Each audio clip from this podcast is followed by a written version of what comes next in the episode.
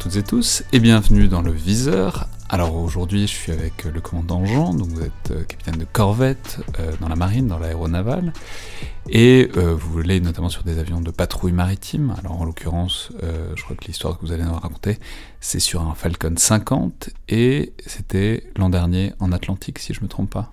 Oui, c'est exactement ça. C'était bonjour, pardon. C'était donc sur Falcon 50, et c'était juste avant de.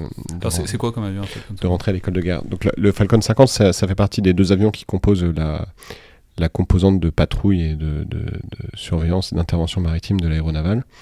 Euh, c'est un avion qui est, euh, euh, qui, est donc spécialisé dans la surveillance et l'intervention et par extension qui, fait du, qui participe au sauvetage en mer, voilà, puisqu'il a des capacités de largage, notamment pour du sauvetage longue distance.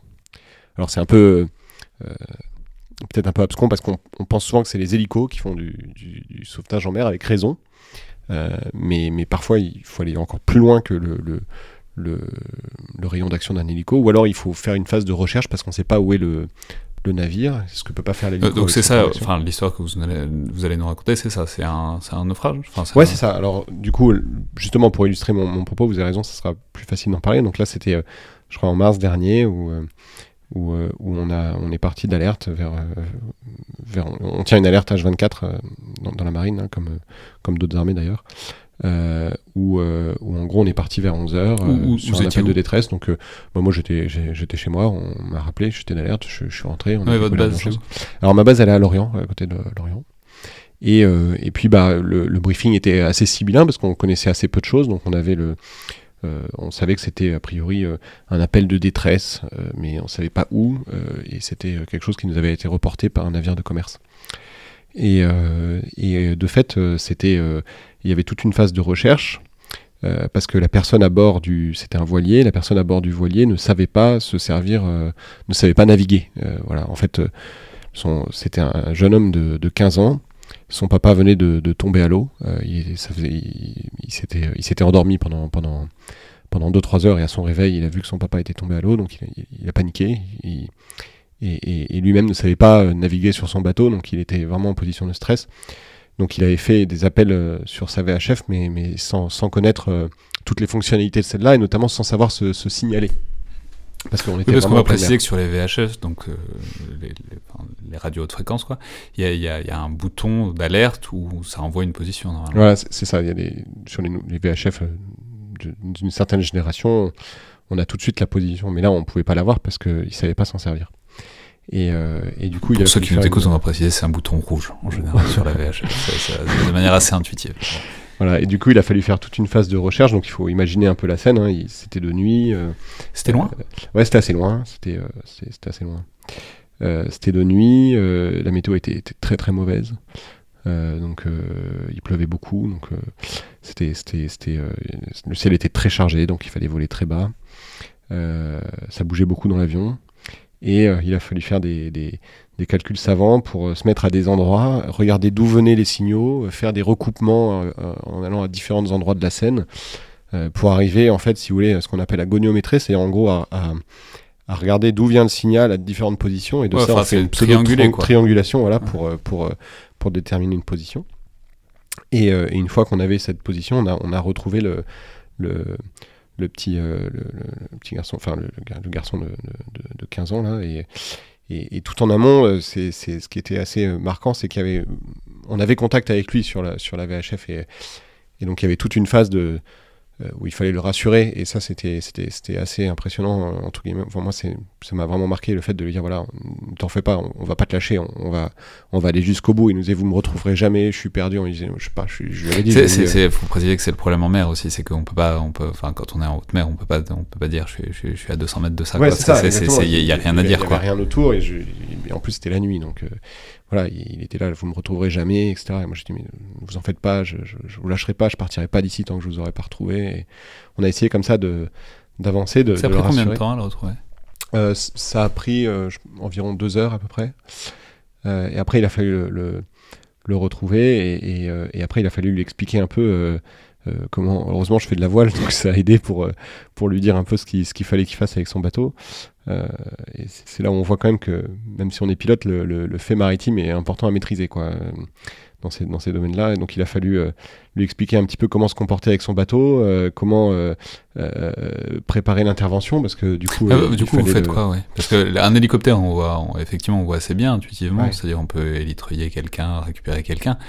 Euh, un avion, vous, vous restez pas sur place. alors euh, nous, on a, alors on a la capacité de, de, de, larguer des canaux de sauvetage depuis la, depuis l'avion, donc c'est assez impressionnant parce que le, le, sol se dérobe sous nos pieds, hein, c'est sous la cellule, et puis après à l'intérieur, il y a des, on a des canaux de sauvetage, et puis on, on peut larguer des, des canaux de sauvetage. C'est une, une, manœuvre assez difficile à faire parce qu'il faut être très précis. Puis c'est un avion qui va assez vite, donc euh, chaque seconde compte pour la précision. mais mais là, en l'occurrence, le, une fois qu'il y a un canot, il faudrait encore qu'il saute à l'eau. Voilà, c'est ça. C'est que là, sur cet exemple-là, le, bateau flottait, donc il n'y a pas toujours la nécessité de lancer un canot de sauvetage. Euh, là, ce qu'il fallait, c'était, euh, enfin, il était en hypothermie, il était, en état de panique euh, avancé, il fallait, il fallait le récupérer. Donc, heureusement, sur la base de l'Enveoc, qui est une base de la marine également, il y a, des, des, hélicoptères qui sont en alerte, avec des capacités d'intervention. Et, là, le, bateau était aux limites. Donc, euh, euh, on, a fait décoller un hélicoptère de, de on a tout préparé en amont parce que l'hélicoptère il avait trois minutes pour faire euh, Après il fallait qu'il rentre, donc ça va vite. Donc il fallait qu'on prépare, donc qu'on lui apprenne comment mettre son bateau, il fallait les voiles, enfin voilà tout, ça pour préparer l'intervention et à se préparer lui-même pour, pour que le plongeur euh, arrive. Donc tout ça, c'était une collaboration avec l'hélicoptère, avec, euh, avec l'adolescent le, sur, sur le bateau. Tout ça, bien sûr, en anglais, parce qu'il était allemand, le, ah, l'adolescent.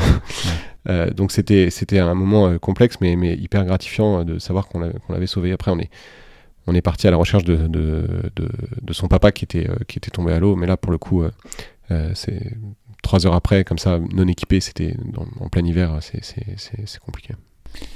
Donc vous avez récupéré le jeune homme Ouais, on a, on a le, le jeune homme et euh, après on a eu la, la chance de pouvoir euh, euh, le, alors. vous avez récupéré le bateau un jour? Ah non, le bateau on l'a on l'a on, l'a laissé sur place.